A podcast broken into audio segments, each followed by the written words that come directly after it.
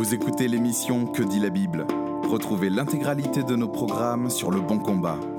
www.leboncombat.fr Bonjour et bienvenue sur Que dit la Bible, l'émission hebdomadaire du blog Le Bon Combat. C'est un plaisir de vous retrouver cette semaine et nous allons tenter de répondre à une question qui vient de l'un de nos lecteurs, plus précisément l'une de nos lectrices. J'en profite pour vous dire que chaque semaine nous recevons des questions directement via notre boîte mail contact@leboncombat.fr et nous avons beaucoup de retard dans le traitement de ces questions. Nous vous prions de nous en excuser.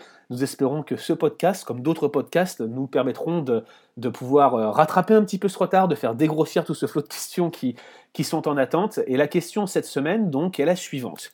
Puisqu'Adam était dans un état de perfection avant la chute, comment a-t-il pu céder à la tentation? Comment la tentation a pu avoir prise sur lui, de sorte qu'il a mangé de ce fruit défendu, ce fruit de l'arbre de la connaissance du bien et du mal?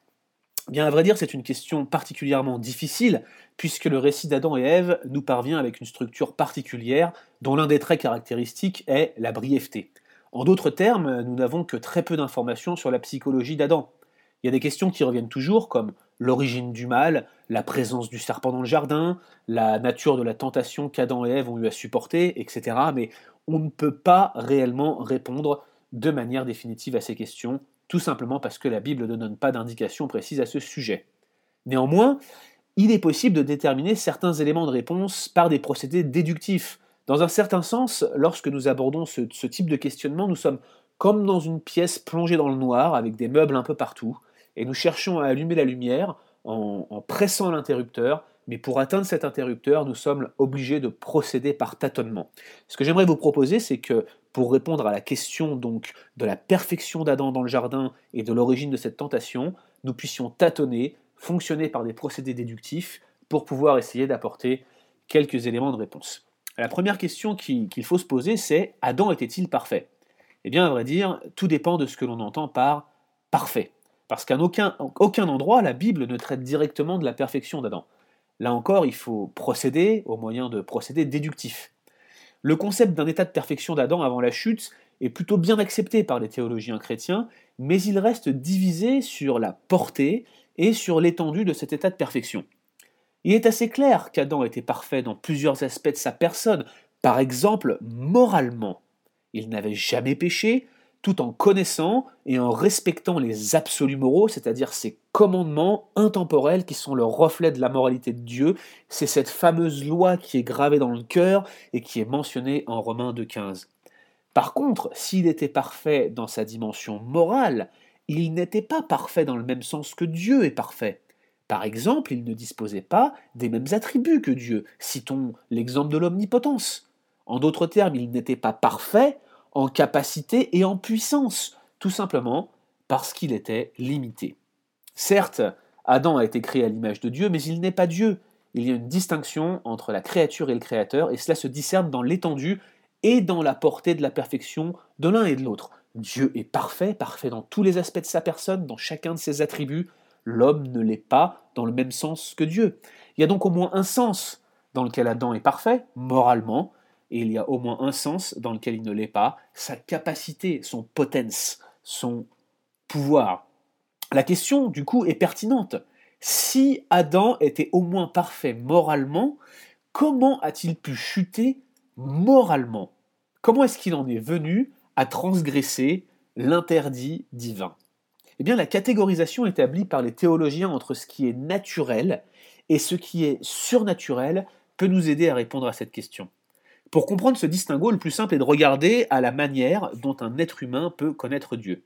Il y a une forme de, révélation naturelle. Vous savez, c'est ce verset du psaume 19. Les cieux racontent la gloire de Dieu et l'étendue céleste manifeste l'œuvre de ses mains. Ce ne sont point des paroles, ce n'est pas un langage, il se fait entendre jusqu'aux extrémités de la terre. Ça, c'est la révélation naturelle, c'est comment la création parle et témoigne de la gloire de Dieu. Mais cette révélation naturelle ne suffit pas pour donner une connaissance de Dieu à salut. Regardez par exemple ce que dit Jésus à Pierre quand celui-ci confesse qu'il est le Christ. Il lui dit Tu es heureux, Simon, fils de Jonas, car ce ne sont pas la chair et le sang qui t'ont révélé cela, mais c'est mon Père qui est dans les cieux. Et dans le même évangile, l'évangile de Matthieu, chapitre 11, il dit Je te loue, Père, Seigneur du ciel et de la terre, de ce que tu as caché ces choses aux sages et aux intelligents, et de ce que tu les as révélées aux enfants. Oui, Père, je te loue de ce que tu l'as voulu ainsi. Toutes choses m'ont été données par mon Père, et personne ne connaît le Fils si ce n'est le Père, personne non plus ne connaît le Père si ce n'est celui à qui le Fils veut le révéler. Par conséquent, chers amis, il y a deux types de révélations. L'une naturelle ou générale, qui révèle certaines choses au sujet de Dieu, mais qui ne peut pas sauver. En réalité, elle laisse l'être humain sans excuse devant Dieu. C'est ce que dit en substance Paul dans les chapitres 1 et 2 de l'Épître aux Romains. L'autre source de révélation est surnaturelle, elle procède d'un acte spécial de Dieu, on parle alors de révélation spéciale, par exemple au travers d'une théophanie, c'est-à-dire une apparition de Dieu, d'une prophétie ou euh, même de miracles, qui sont des exemples de révélations spéciales par lesquelles Dieu vient parler directement à un homme ou à un groupe d'hommes. Et donc cette distinction entre le naturel et le, surnaturel est utile en matière de, révélation, de la manière dont on peut connaître Dieu. Mais elle ne se limite pas à la question de la révélation seulement. Elle s'applique à bien d'autres sphères. Herman Bavinck, euh, le théologien néerlandais, explique que, appliqué à l'homme créé, le terme naturel embrasse absolument tout ce qui concerne cet homme non seulement sa matière, mais aussi l'âme et l'esprit. Non seulement ce qui est physique, mais aussi ce qui est psychologique, religieux, et ce qui touche à la vie éthique dans la mesure où cela provient de la nature humaine. A l'inverse, ce qui est surnaturel surpasse ce qui est créé et n'a ni source ni cause dans l'être humain créé, mais dans l'omnipotence de Dieu. En d'autres termes, ce qui est naturel appartient à l'ordre de choses tel qu'il est créé, et tout ce qui en découle, cette vie naturelle telle qu'on l'observe, telle qu'on la voit dans ce monde, et ce qui est surnaturel désigne les actes spéciaux, les actes caractéristiques de Dieu, qui n'ont ni source, ni cause dans l'ordre créé, mais plutôt dans l'acte divin, souverain, qui provient de la volonté de Dieu d'intervenir, de se révéler ou d'agir dans ce monde créé, dans cette ligne de temps qui est l'histoire. Alors revenons à notre question. Comment donc Adam a-t-il pu désobéir s'il était parfait? Eh bien, euh, la grande question, c'est de savoir comment a-t-il pu chuter s'il était parfait moralement Eh bien, cela s'explique non pas par quelque défaillance naturelle qu'Adam créé aurait eu, mais plutôt par l'absence de capacité surnaturelle. Je pense qu'il est bon à ce stade qu'on fasse un petit rappel de la mission qu'Adam avait reçue de Dieu, la missio Dei, en tant que gérant en quelque sorte du monde créé. Adam, il avait une mission, donc se multiplier, dominer, remplir la terre, étendre le jardin et ainsi étendre le royaume de Dieu jusqu'aux extrémités du monde créé. Dans le même temps, il devait garder ce fameux commandement spécifique, celui de ne pas manger de l'arbre de la connaissance du bien et du mal. Et dans un certain sens, il s'agit bel et bien d'une mise à l'épreuve. C'est sur ce commandement-là, cette mise à l'épreuve de sa relation avec Dieu, le fait de, de transgresser cet interdit spécial et spécifique qu'Adam a désobéi et a chuté. Qu'on se le dise de suite, dans ses capacités naturelles, Adam avait toutes les dispositions nécessaires pour obéir au commandement spécial, mais il avait également la capacité d'y désobéir. Selon la formule consacrée d'Augustin, Adam était, avant la chute, capable de pécher, mais il était aussi capable de ne pas pécher. Telle est la situation en quelque sorte de l'humanité dans son état de perfection, l'humanité en Adam capable de pécher d'une part, capable de ne pas pécher d'autre part. Maintenant, tous les théologiens s'accordent sur le fait qu'Adam n'était pas doté uniquement de capacités naturelles, mais aussi de dons surnaturels. Je dis tous les théologiens s'accordent, il y a eu quelques exceptions, notamment dans la, dans la théologie réformée, comme Thomas Goodwin, mais globalement l'ensemble des théologiens s'accordent pour dire qu'Adam n'avait pas seulement des capacités naturelles, mais aussi un certain nombre de dons surnaturels. En d'autres termes, Certaines caractéristiques d'Adam créé ne tenaient pas à sa nature même, mais à la grâce surnaturelle de Dieu qui l'équipait de manière spécifique pour la mission qu'il avait à accomplir. Alors les théologiens sont divisés sur ce qui en Adam est d'origine naturelle et ce qui est d'origine surnaturelle. Cette classification elle est difficile, hypothétique, que dis-je même, elle est, elle, est, elle est vouée à tâtonnement, comme on le disait au départ, mais sur certains dons surnaturels, il y a l'objet d'un consensus.